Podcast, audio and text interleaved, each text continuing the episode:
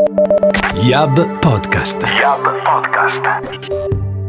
L'unione di creatività e tecnologia ci permetterà di aumentare le esperienze, riempire stadi vuoti, generare nuove dinamiche di interazione con gli show televisivi e portare gli utenti sempre più al centro dei loro contenuti preferiti sono le nuove frontiere dell'entertainment potenziato dal digitale.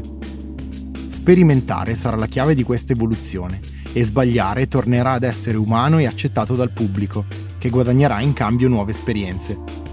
Massimo Ibarra, CEO di Sky Italia, e Carlo Noseda, presidente di Hub Italia, discutono delle evoluzioni dell'home entertainment e delle innovazioni tecnologiche che gli daranno un boost. Questo è Yap Podcast, speciale Milano Digital Week. Il mondo per la prima volta si è fermato e si è fermato eh, tutto insieme, non era, non era successo non era mai successo prima. E voi siete tra quei brand che hanno eh, garantito il servizio, a maggior ragione quello dell'informazione, e che hanno dovuto adattarsi molto velocemente a un nuovo modo di lavorare. Eh, quindi come avete vissuto questo cambiamento e che cosa secondo voi vi ha permesso di agire così velocemente? È un fatto di mentalità o è un fatto di organizzazione? Cioè è un fatto di, di entrambe le cose, no? La mentalità penso che in Sky sia sempre stata giusta, almeno quella che ho incontrato nel momento in cui ho raggiunto la grande famiglia Sky. E sicuramente anche organizzazione e preparazione, perché sai, dal punto di vista dell'infrastruttura Sky era già, era già pronta. Quindi nel momento in cui eh, abbiamo deciso di um, prendere iniziative in termini di smart working, remote working, praticamente da, in, 20, in sole 24 ore siamo riusciti ad organizzare dire, un'attività molto, molto efficace da quel punto di vista. Quindi la stragrande maggioranza dei colleghi collaboratori sono andati subito tutti in smart working. Ma la cosa più interessante è stata come ci siamo organizzati per quanto riguarda tutti i nostri colleghi sul field, parlo dei giornalisti, quelli che si occupano del broadcasting, eh, come ci siamo attrezzati anche per avere degli studi di backup qualora ci fossero stati dei problemi, ma soprattutto la cosa più interessante è stata anche la possibilità di gestire gran parte dell'attività direttamente da remoto anche per quanto riguarda la regia. Quindi tecnologicamente e organizzativamente eravamo già attrezzati. Poi certo sul campo magari possono esserci sempre dei problemi, ma questa volta non ci sono stati, quindi abbiamo organizzato anche dei format tipo il TG direttamente dal salotto di casa del giornalista e tutta l'attività di broadcasting poi alla fine è stata gestita anche da casa, per cui da quel punto di vista è stato un grandissimo successo. Assolutamente, infatti abbiamo tutti molto eh, apprezzato eh, l'innovazione eh, nei contenuti che, che, avete, che avete, portato. Eh, recentemente ti ho ascoltato in un, in un webinar e mh, mm, hai parlato a lungo di purpose. E quanto è importante per un'organizzazione avere chiaro il motivo per cui un'azienda esiste e che ruolo deve avere oggi una marca nella vita delle persone, specialmente in un momento eh, complicato come quello che stiamo vivendo adesso, che è il momento della ripartenza? Mm. Io penso che noi come brand eh, abbiamo, oltre al ruolo importante, tu l'hai citato prima, che è quello dell'informazione, ma noi abbiamo un ruolo centrale proprio nella vita, nella vita delle famiglie che poi alla fine hanno scelto Sky come come abbonamento e che ci seguono, nel senso che gestiamo il loro uh, entertainment, uh, informazione eh, a 360 gradi. Quindi abbiamo instaurato un rapporto di fiducia con i nostri clienti molto forte e, um, e questo si respira no, non soltanto ovviamente in quello che facciamo on screen, ma si respira soprattutto no, dietro le quinte, quando parli con i colleghi, il modo in cui le persone si eh, impegnano per far sì che tutto funzioni se, e non ci siano interruzioni. Quindi il purpose che è quello di creare una giusta no, relazione, una quasi partnership con il cliente, secondo me molto forte proprio nel DNA dell'azienda. E guardando in prospettiva, questa partnership deve essere ancora più solida. È chiaro che poi um, nel momento in cui ci sono delle difficoltà, poter noi accompagnare, riempire anche le ore delle famiglie, dei nostri clienti, dei nostri abbonati è stato sicuramente anche un obiettivo molto importante e credo che i nostri abbonati ce lo stiano riconoscendo in questo momento qui. Quindi purpose è sicuramente essere, avere un ruolo centrale determinante per quanto riguarda no, home entertainment in generale, ma anche dal punto di vista dell'informazione, perché abbiamo un servizio di pubblica utilità. E questa partnership farà diventare quasi una sorta di eh, rapporto nel quale eh, i nostri clienti avranno da questo momento in poi sempre più occasioni per poter considerare Sky come il brand che eh, garantisce tutta una serie di servizi dentro casa, quindi non soltanto la parte legata alla televisione, ma in futuro anche altri servizi. Certo, infatti eh, il, il digitale ha, ha, giocato un ruolo centrale e determinante in questa, in questa crisi. E mh, come cambia il, il concetto di, di, multicanalità? Come secondo voi, come avete visto anche grazie a, immagino, SkyGo e a tutte le altre piattaforme, come, come sono cambiati gli equilibri? Ma direi la multicanalità la possiamo in effetti guardare da due punti di vista, no? Cioè da una parte la fruizione del cliente no? rispetto all'esperienza on screen, on demand, ormai eh, io già ne ero convinto prima, ne sono convinto ancora più adesso. Eh, noi viviamo in una società multiscreen. E multiscreen significa che i nostri clienti vogliono poter fruire dei contenuti su qualsiasi tipo di schermo, sempre in modalità seamless, quindi da, da SkyGo a, al fatto che abbiamo un'esperienza multi-room sicuramente all'altezza con la nostra piattaforma Q, quindi dentro casa poter guardare contenuti diversi, anche tutti on demand, in eh, diverse stanze e abitazioni della casa contemporaneamente e tutti con dire, contenuti diversi e oggi rispetto a qualche tempo fa un'esperienza molto migliore. Quindi quello sicuramente è un aspetto centrale, no? quindi fruire eh, del nostro servizio in multiscreen. Poi esiste la multicanalità per quanto riguarda l'accesso, no? la provisioning, la sottoscrizione, certo. poter ovviamente avere Sky come, come abbonamento e da quel punto di vista ormai vediamo un andamento che si sposta inesorabilmente sempre di più verso tutti i touchpoint digitali, non solo per quanto riguarda appunto l'acquisto, la vendita, ma anche per quanto riguarda il, il servizio. È chiaro che alcuni clienti richiedono sempre eh, quello che è l'assistenza fisica con un operatore fisico, però attraverso la tecnologia diventa sempre più facile poter gestire il cliente per almeno il 70-80% delle attività attraverso appunto chatbot piuttosto che altri strumenti. Quindi vediamo un andamento che ormai è non più un trend, ma è quasi un must e i clienti ormai si sono abituati. Fino a poco tempo fa pensavamo che i clienti dovessero ancora essere educati, adesso a fenomeni o comunque emergenze come quelle che, che abbiamo attraversato, che stiamo attraversando, sicuramente porteranno una, in, in un'accelerazione pazzesca e quindi gli stessi clienti diventano molto più educati, molto più aware, molto più facilitati nell'utilizzo degli strumenti. Quindi da una parte la tecnologia va in quella direzione, dall'altra il cliente ormai ha superato il punto, no? quello si chiama tipping point, e sicuramente noi eh, dobbiamo semplicemente far sì che questi due aspetti siano sempre più legati tra di loro, quindi cogliere il meglio della tecnologia, applicarla attraverso tutti i customer journey con facilità, secondo me questa è la variabile critica di successo, sì. rendere l'esperienza facile e i clienti sono già pronti. Quindi mi aspetto nei prossimi mesi, nei prossimi anni, che quella percentuale già molto alta di interazione digital diventi la quasi totalità. Sì, ci siamo abituati a fare delle cose e credo che su certi aspetti sarà difficile tornare indietro. Sì. Anche eh, call come questa o eh, riunioni dove si era costretti a muoversi, no?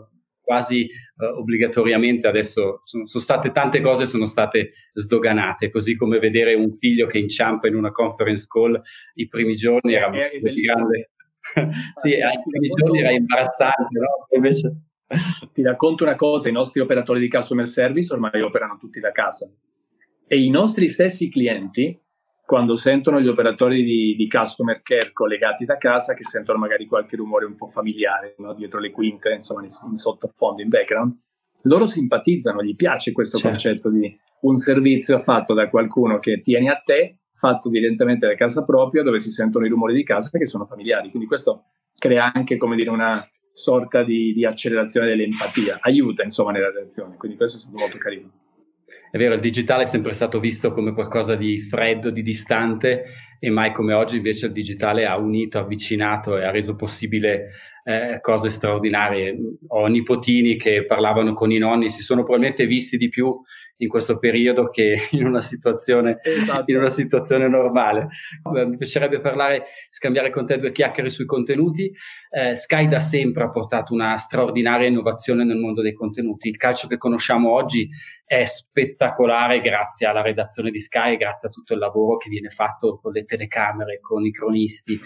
X Factor, Masterchef sono diventati nel corso di questi anni un'altra cosa. Eh, quindi eh, come ci immaginiamo che evolverà l'intrattenimento di domani? Come ci immaginiamo che, che, che vedremo lo spettacolo in un, modo, in un modo diverso. Io ho il terrore degli stadi vuoti, no? gli stadi vuoti erano una punizione per una squadra e adesso probabilmente per un periodo saranno una normalità. Come lo colmiamo quel vuoto? Guarda, una bellissima domanda. Ti rispondo perché sicuramente una delle cose sulle quali mi sto, mi sto impegnando negli ultimi tempi assieme ai, ai colleghi anche altri, degli altri paesi, noi in Germania e UK, perché tanto questo sarà anche un po' il new normal per qualche, per qualche tempo. Però c'è una, una rilevantissima opportunità che è quella di cominciare a creare dei contesti ibridi, magari uno stadio uh, senza pubblico uh, fisico, ma potrebbe avere anche il, il, il, pubblico virtuale. Ti faccio qualche esempio, magari cominciare a vedere qualche icona con clienti reali che popolano le tribune nel momento in cui no, c'è un'inquadratura verso gli spalti. È come se tu da casa potessi direttamente occupare una delle sedie o delle poltroncine dello stadio e questo, questa è un'interazione tra, tra fisico e virtuale che diventa molto interessante perché è un po' come nel mondo degli sports. È come se gli sports in qualche maniera stessero contaminando un po' anche il live sport.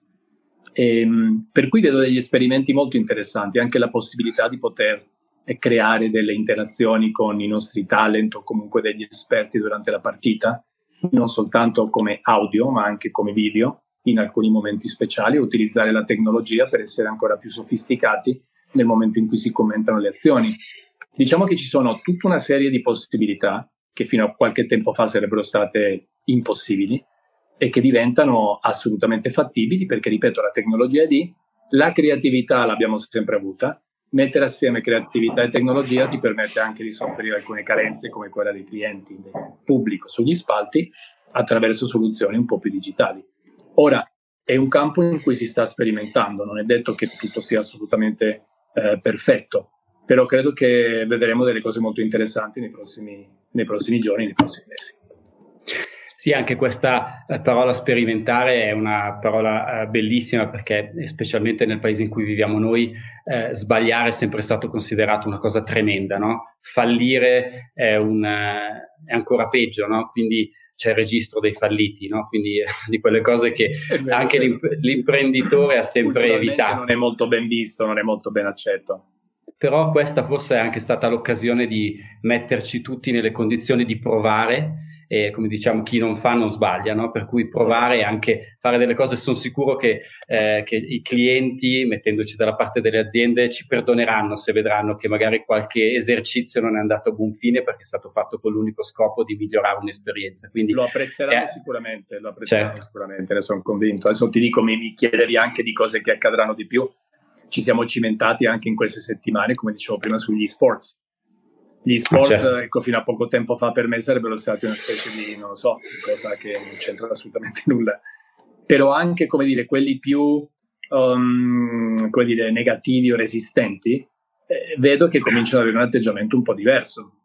Quindi non escludo che gli sports, il game, gli sports e il gaming possano avere anche, come dire, una, una um, presenza maggiore no? sui nostri schermi so se hai visto certo. anche la, la, le gare ciclistiche dove i ciclisti professionisti fondamentalmente correvano da casa, no? E ovviamente loro avevano il loro, diciamo, avatar direttamente sullo schermo perché è come se stessero partecipando a una gara live, ma in realtà lo facevano da casa. Ecco, quindi tutte queste sperimentazioni alla fine non dico che saranno tutte ipergradite, soprattutto dal pubblico che è abituato a un certo tipo di spettacolo, però ehm, penso che verranno sicuramente apprezzate anche dal pubblico più giovane che poi diventano anche certo. influenzatori più grandi no? all'interno del consesso familiare.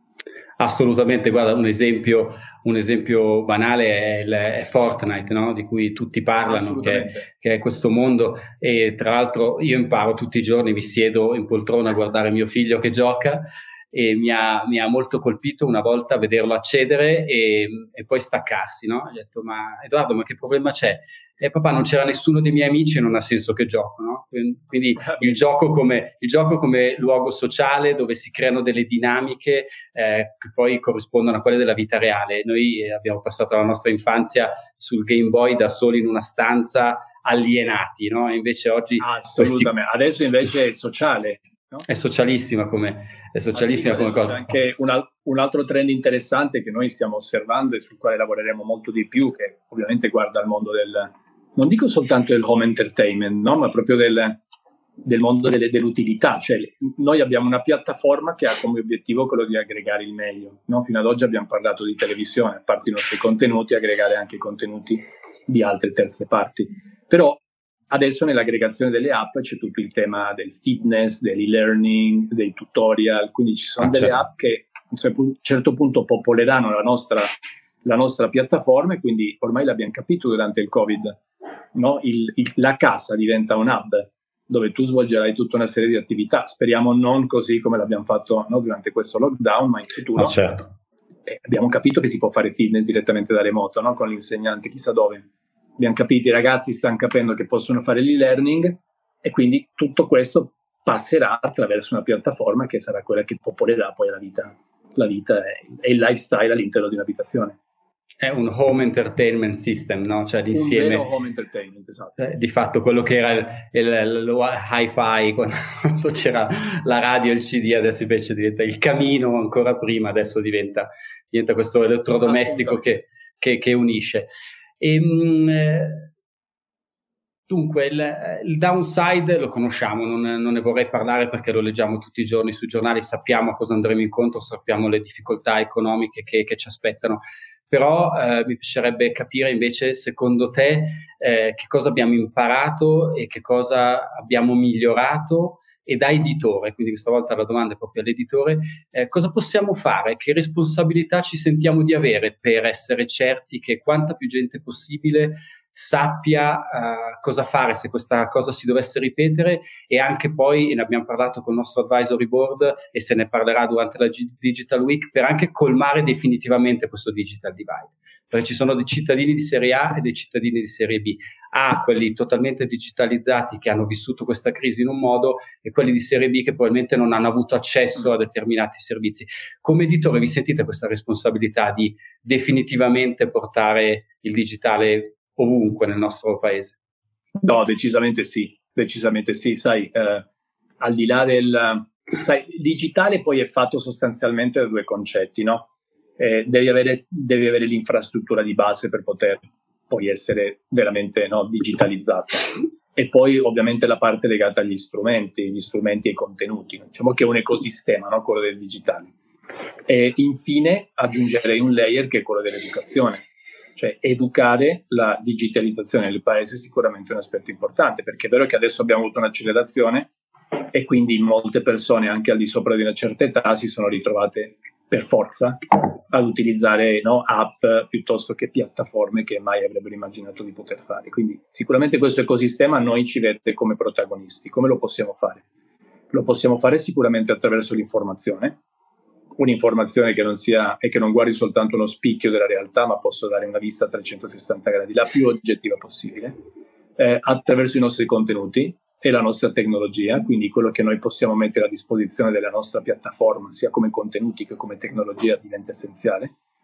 Il fatto che entreremo da qui a pochissimo anche nel mondo del broadband, quindi daremo un contributo importante alla connettività, cioè far sì che nelle case degli italiani ci sia un'infrastruttura molto innovativa che possa permettere l'integrazione tra questo hub di entertainment e il tema del broadband, perché poi alla fine se dobbiamo trascorrere più tempo a casa e contestualmente le persone faranno più cose, è chiaro che in download e in upload devono esserci le capacità, insomma, quelle corrette. Quindi se agiamo su tutti questi uh, aspetti qui, avremo fatto probabilmente un buon lavoro e poi siamo ovviamente parte di un ecosistema ancora più grande, quello nazionale, per cui ben vengano tutte le partnership che possono vedere anche noi protagonisti e poter aiutare anche altre aziende anche altri soggetti ad essere più digitali, più digitalizzati, ma nel vero senso del termine, quindi per poter fare questo paese a un livello un po' più alto, superiore di, di sviluppo. Guarda, hai detto una parola che eh, secondo me è figlia di questa, di questa crisi, eh, download e upload perché siamo sempre stati abituati a scaricare tante cose esatto. e a fruirle. Siamo dimenticati questo... l'upload, che invece è quello che garantisce la vera interazione. Eh, infatti, quindi da questa crisi sarà importante quando si fa lo speed test vedere anche che è un dato che non ha mai interessato nessuno, no? Era un KPI che è sempre stato messo da parte, invece adesso che, che siamo diventati creators eh, in tutto e per tutto, anche noi come utenti, eh, sarà un dato, sarà un dato Assolutamente interessante. Sì. E quindi, ehm, ultima domanda, eh, ovviamente la tua esperienza nelle telco è nota, eh, il matrimonio con il mondo dei, eh, dei contenuti, eh, insomma l'abbiamo, l'abbiamo, visto e è quindi forse il, il, momento in cui vedremo il primo vero, nascere il primo vero triple play italiano? Direi di sì, perché ti faccio una considerazione. Tu hai, tu hai ragione, io ho fatto molti anni nelle telecomunicazioni, ho visto ho visto molti operatori telecom che, che hanno cercato a un certo punto no, di, di, allargare la propria eh, diciamo, area di intervento con, con dei contenuti. Ehm, non, è mai stata, non è mai stata un'esperienza particolarmente, particolarmente felice perché chi parte dall'infrastruttura e gestisce un business infrastrutturale fa un po' fatica a diventare un operatore anche triple play, no? Quindi fare contenuti. Cioè fare contenuti non è qualcosa che ti puoi inventare da un momento all'altro. Quindi fino ad oggi ci sono stati i grandi operatori telecom in giro per il mondo che hanno deciso di poter offrire servizi triple play allargandosi alla televisione, ma la televisione sempre come aggregazione, mai come produttori. E, ehm, e in Italia diciamo che la situazione è stata molto simile. E, ehm, noi invece partiamo da un punto di vista diverso, noi siamo proprio una media company che negli anni ha accumulato un'esperienza incredibile nel fare i contenuti. Certo, noi aggreghiamo anche contenuti degli altri, ma siamo quelli che ehm, producono eventi unscripted eh, come Masterchef, X Factor, siamo quelli che alla fine hanno un canale on news, sono quelli che eh, producono eventi sportivi di altissimo livello, nonché film e serie. Quindi tu hai già un'expertise, un background, un'esperienza molto forte. Oggi poi eh, che cosa succede? Che in Italia c'è l'opportunità ehm, di poter allargare questa sfera anche al mondo delle telecomunicazioni, ma da una prospettiva diversa. Quindi chi gestisce il media, in questo caso Sky, diventa anche un facilitatore della vita no? all'interno delle abitazioni, eh, offrendo anche il servizio broadband wifi. E, ehm, ecco perché siamo il vero triple play, perché nel mondo dei contenuti siamo, come dire, originali e dal punto di vista della connettività abbiamo messo anche in piedi un'infrastruttura in questi, in questi ultimi mesi, in questi ultimi anni, che ci permetterà appunto di competere in maniera molto attiva e molto innovativa sul mercato anche della connettività, senza voler per questo come dire, eh, posizionarci come un altro operatore telecom. Noi non siamo un operatore telecom, noi siamo un operatore triple play, ma reali. Quindi da questo punto di vista, secondo me, daremo un servizio aggiuntivo molto apprezzato innanzitutto ai nostri clienti e poi ovviamente a chi ad oggi non ha ancora fruito di servizi Sky, lo potrà fare perché appunto offriremo one stop shopping, due esperienze molto integrate, molto innovative, quindi pensiamo di fare bene. La casa è diventata un hub e le piattaforme di home entertainment saranno strumenti sempre più centrali per la vita casalinga. L'educazione alla digitalizzazione e la riduzione del digital divide saranno le basi in cui questo sistema affonderà le sue radici prepariamoci a un nuovo modo di vivere l'entertainment e non solo. Appuntamento alla prossima puntata di Yab Podcast. Yab Podcast. Yab Podcast.